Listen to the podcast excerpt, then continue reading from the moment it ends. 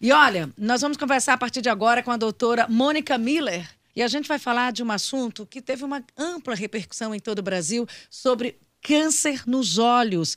Câncer nos, olho, é, nos olhos, e esse assunto foi levantado depois de um vídeo né, da vida do apresentador e também ele é casado com uma jornalista, o Tiago Leifert, que veio a público falar do probleminha da Lua, filha dele, que eh, perceberam e foi detectado ela tem câncer nos dois olhinhos, está em tratamento e isso despertou o interesse de toda a população para falar sobre esse assunto, câncer nos olhos. Eu agradeço muito a oportunidade de estar aqui com vocês abordando é, esse tema hoje. Pois é, e esse tema realmente foi levantado depois, né, do posicionamento do Tiago Leifert, da esposa dele, sobre o problema da filha. O que, que é importante a gente falar numa entrevista em que se fala para um público tão variado sobre câncer nos olhos, doutora? Simone, eu acho que o que mais assim deixa a gente atento agora no momento, tem que chamar a atenção mesmo da população depois dessa repercussão toda, é a questão do diagnóstico precoce mesmo é, orientação à população, é, disseminar essa informação de que as crianças precisam ser avaliadas é, por um médico oftalmologista cedinho ainda, não precisa esperar a fase escolar da criança, né, para poder levar para um médico oftalmologista ver os olhos. A gente tem que dar esse alerta aos pais que nos primeiros três meses de vida, até os seis meses de vida, a criança deve ser avaliada numa consulta completa com um oftalmologista para avaliação do fundo do olho e tentar fazer um diagnóstico precoce desse câncer. Então, a gente normalmente, eu sou, eu tenho, eu sou mãe, e você leva o filho para o, o primeiro médico que vai, além daquela checagem geral na maternidade, é um pediatra. O pediatra faria essa função, ele já teria como detectar algo no consultório, precisa de algo mais aprofundado para se ter uma consciência de que aquela criança tem um problema na, nos olhos? Sim, o pediatra ele é um grande aliado nosso, né, na, nesse estímulo aos pais, é, chamar a atenção de que a criança deve ser avaliada por um oftalmologista, é, o quanto antes melhor, né, não tem data, mas a gente sabe que o mais precoce possível, melhor, né, além da avaliação que é feita na maternidade, do teste do olhinho, é, por ser apenas um teste de rastreio, é um teste que não consegue detectar todas as, as doenças oftalmológicas importantes da infância, e é, eu acho que o pediatra, como um, um grande é, conselheiro e médico de confiança da família naquele momento, né, na chegada de uma criança, ele deve sim, é, e nos ajuda nisso, muitas vezes, orientando os pais é, a levar a criança para, até nós, oftalmologistas, para uma avaliação completa. É, é, bom dia, doutora Mônica, é Luciano Coelho. Bom dia, bom dia, doutora, Luciano. Doutora Mônica, é, normalmente, é, em, em várias situações, a gente vê uma aura ao redor da, da pupila de, de criança e também muito de idoso. Isso é um indicativo de alguma coisa? Vê o quê? O que é, exatamente? É uma, aura, uma areola ao redor da pupila um pouco mais clara. Isso não, é não. indicativo para alguma doença? Alguma... Em relação a, a, a, esse brilho diferente que eu acho que você está se referindo, Luciano, é, nas crianças é muito comum porque ainda é, é um olho muito é, ainda está naquele processo de evolução das camadas da, da, parede ocular e acaba ficando um olhinho mais é, brilhoso, né, assim, mas e do idoso já é o contrário, é o envelhecimento da córnea que faz com que a, a, a aquele arco senil, aquele branco ao redor, muitas vezes a gente fala que está ficando azulado o olho do idoso, né, mas isso não chama atenção para diagnósticos de câncer, não. Doutora Mônica, é, o que, que, a senhora poderia falar para as mamães que estão nos ouvindo agora e responsáveis, as pessoas que cuidam das crianças? É, porque a gente é um olho leigo, a gente é leigo com um olho leigo.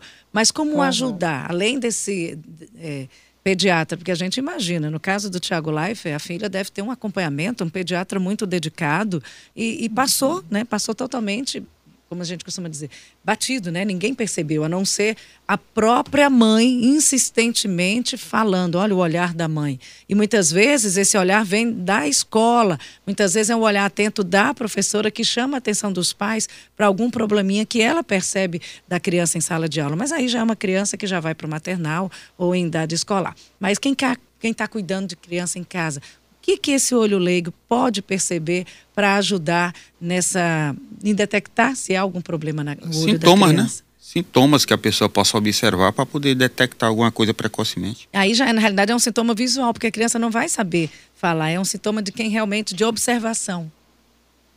Pronto, então, já que a gente está falando de crianças de uma faixa etária muito né, jovem, de 1 a 5 anos, que é a maior prevalência desses cânceres intraoculares da infância, realmente quem vai ter que estar atento são os cuidadores, né?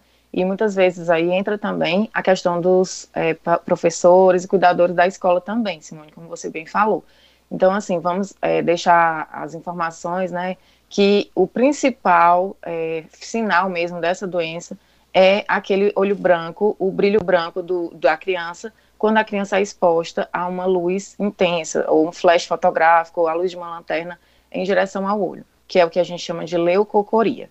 É, esse é o principal sinal que deve alertar e chamar a atenção das pessoas que estão ao redor da criança para é, já levar a criança para uma avaliação oftalmológica. Mas existem outros também, né? A, o início de um estrabismo, é, naquela idade, na fase precoce ali da infância, o olhinho torto, que a gente fala popularmente, né?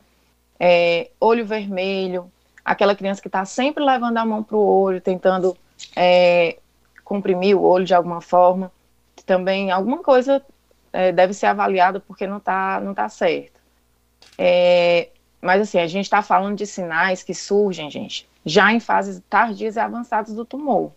Então, assim, fica esse alerta, óbvio, para a população, mas eu acho que a gente tem que frisar mesmo essa questão do exame oftalmológico com a avaliação de fundo de olho nos primeiros meses de vida. Acho que isso não, não é uma coisa que, que ficou agora é, marcada. As próprias sociedades brasileiras de oftalmologia, é, onco, oncologia ocular e oftalmopediatria estão frisando isso, né? É, orientando a, a, os colegas médicos a tentarem avaliar o fundo de olho de todas as crianças que chegarem para consulta, né? E é, a gente transmite essa informação aos pais e cuidadores que levem suas crianças. Se não levaram ainda, leve, marque a consulta logo, é, o quanto puderem antes, é o melhor mesmo. Doutora Mônica, eu tenho aqui, o telefone está tocando e como a gente tem um hábito de participação popular, vou ver se é pergunta para essa nossa conversa sobre câncer no olho. Alô, bom dia, nós estamos conversando com a doutora Mônica, oftalmologista. Uma pergunta para a nossa entrevistada? Ô, Simone, bom dia, bom dia, doutora Mônica. Prazer, gostei, estou gostando da entrevista, extremamente criativa. Doutora, uma fonte me falou que as crianças que estão nascendo hoje estão nascendo todas as doentes é o, o excesso de consumo de BPA, é o excesso do consumo de tabaco, de bebida alcoólica e dos venenos agrícolas chamado glifosato. Gostaria de saber da senhora se é o uso com exagero desse tipo, porque toda, você pode imaginar, nós temos esse, esse veneno agrícola chamado glifosato. Senhora sabe que ele dá todos os tipos de doenças, assim também como o besopineno. Um abraço e bom dia para a senhora e todos da sintonia. É o nosso ouvinte Marçal. Bom, seu Marçal, bom dia. É, a gente sabe que o consumo de qualquer substância inapropriada durante a gestação pode é, gerar defeitos, né? E é, alterações no, durante o desenvolvimento neuro, neuro, neuropsicológico, né?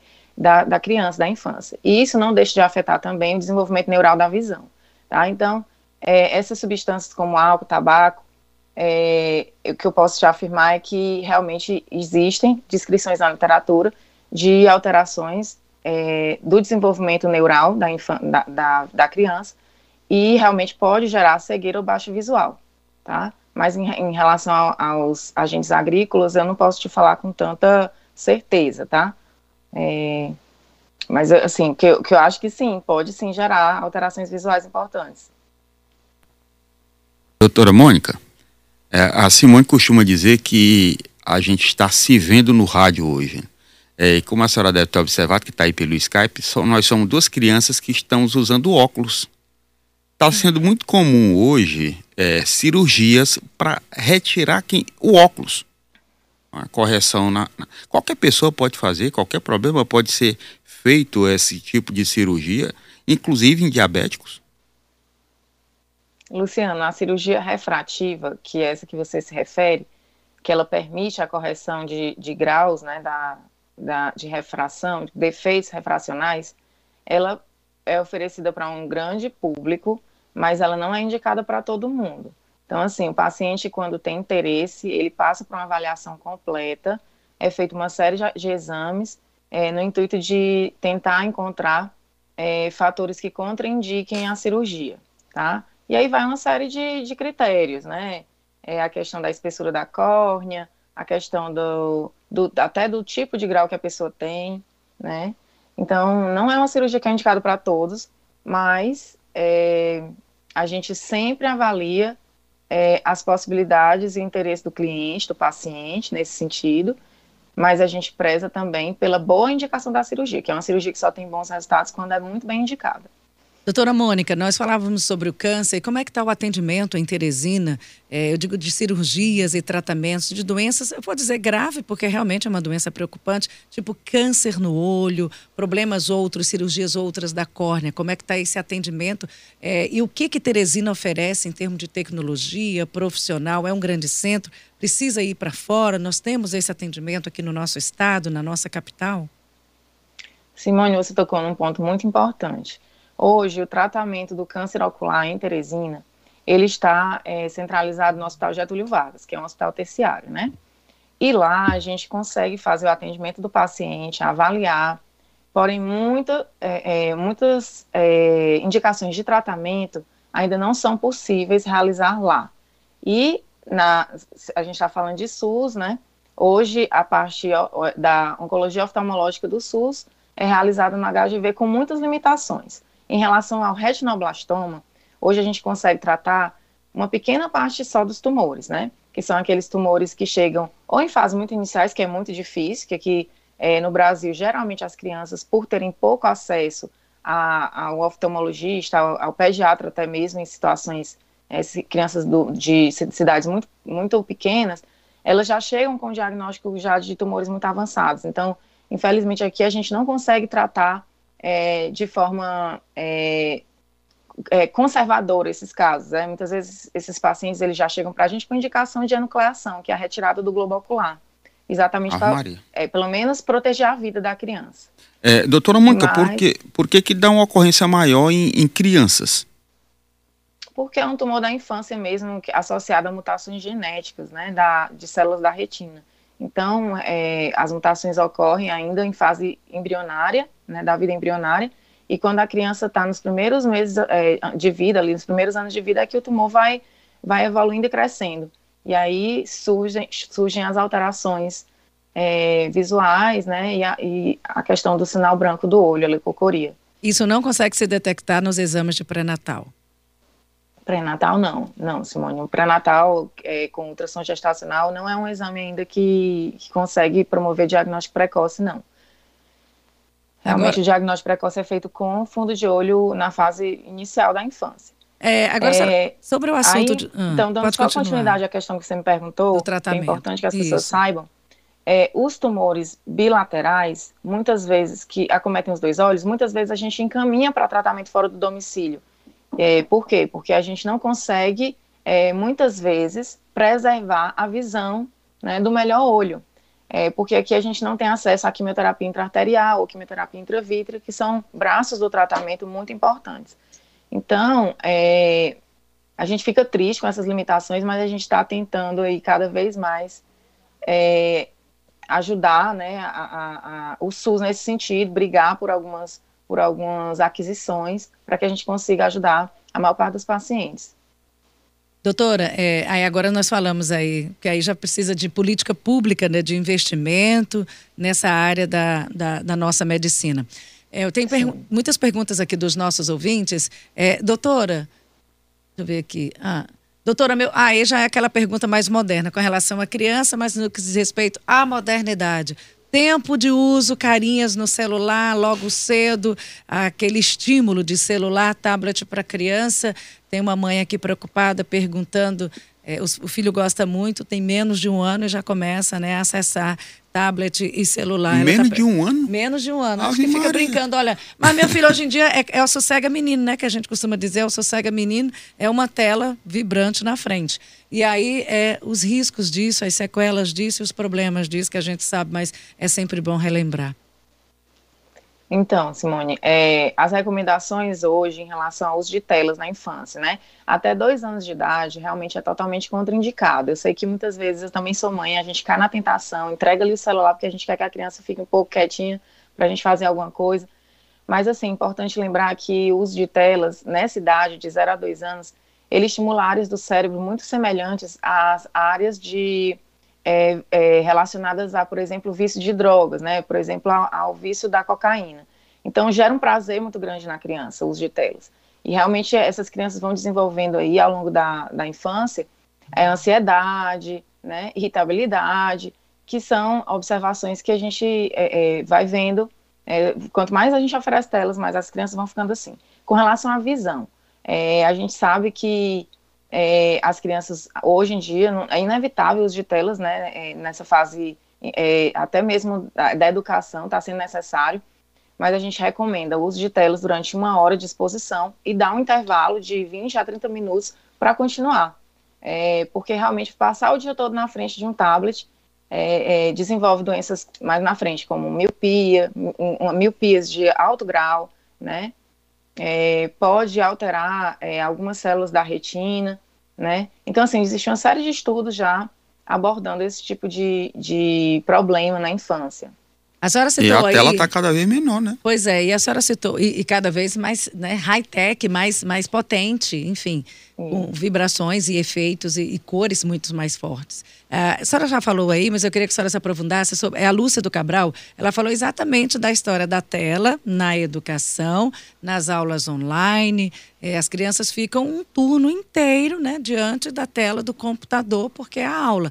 Tem um intervalo, mas eu não sei, a é cada uma hora precisaria. Será que essas escolas estão é, seguindo essa orientação médica?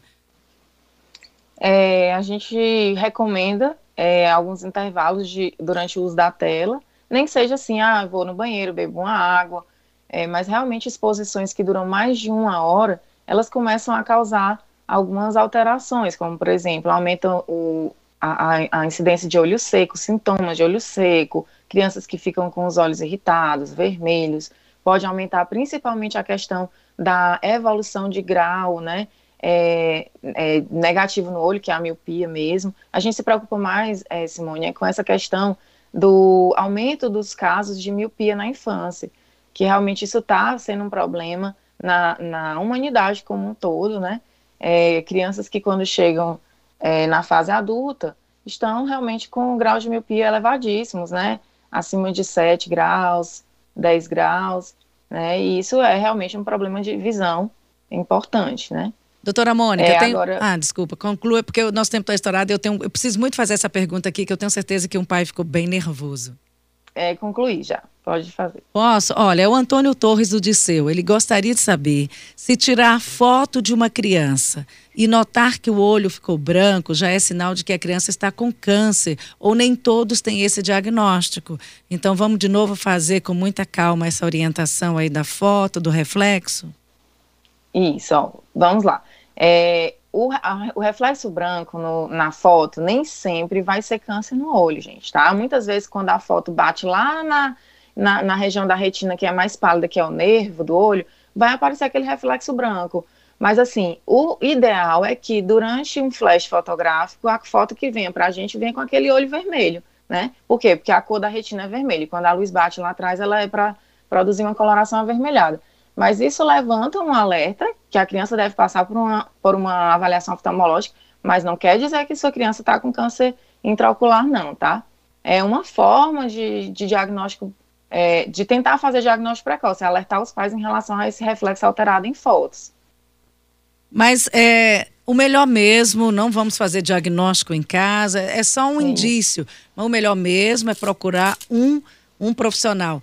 Qual é, como é que está sendo a oferta de um profissional é, é, específico, né, com, como oftalmologista? É fácil conseguir quem não tem plano, doutora Mônica? Alguém, por Simone. exemplo, bem, agora eu vou levar meu filho a um oftalmologista. É uma especialidade. O SUS oferta é tempo de espera. Como é que é esse atendimento? A oferta para o SUS de oftalmologista é grande, assim como na cidade como um todo, né? A gente tem grupos de oftalmo com muitos é, profissionais capacitados, é, e assim, a, a, espera hoje em dia no SUS, ela é, infelizmente, é um problema para todas as áreas, não só para a nossa, né? E, assim, é, hoje em dia a gente esbarra nessas limitações, mas é, acredito que hoje em dia a gente gasta com tantas outras coisas, né? E eu acho que, assim, cuidar da saúde é sempre uma prioridade.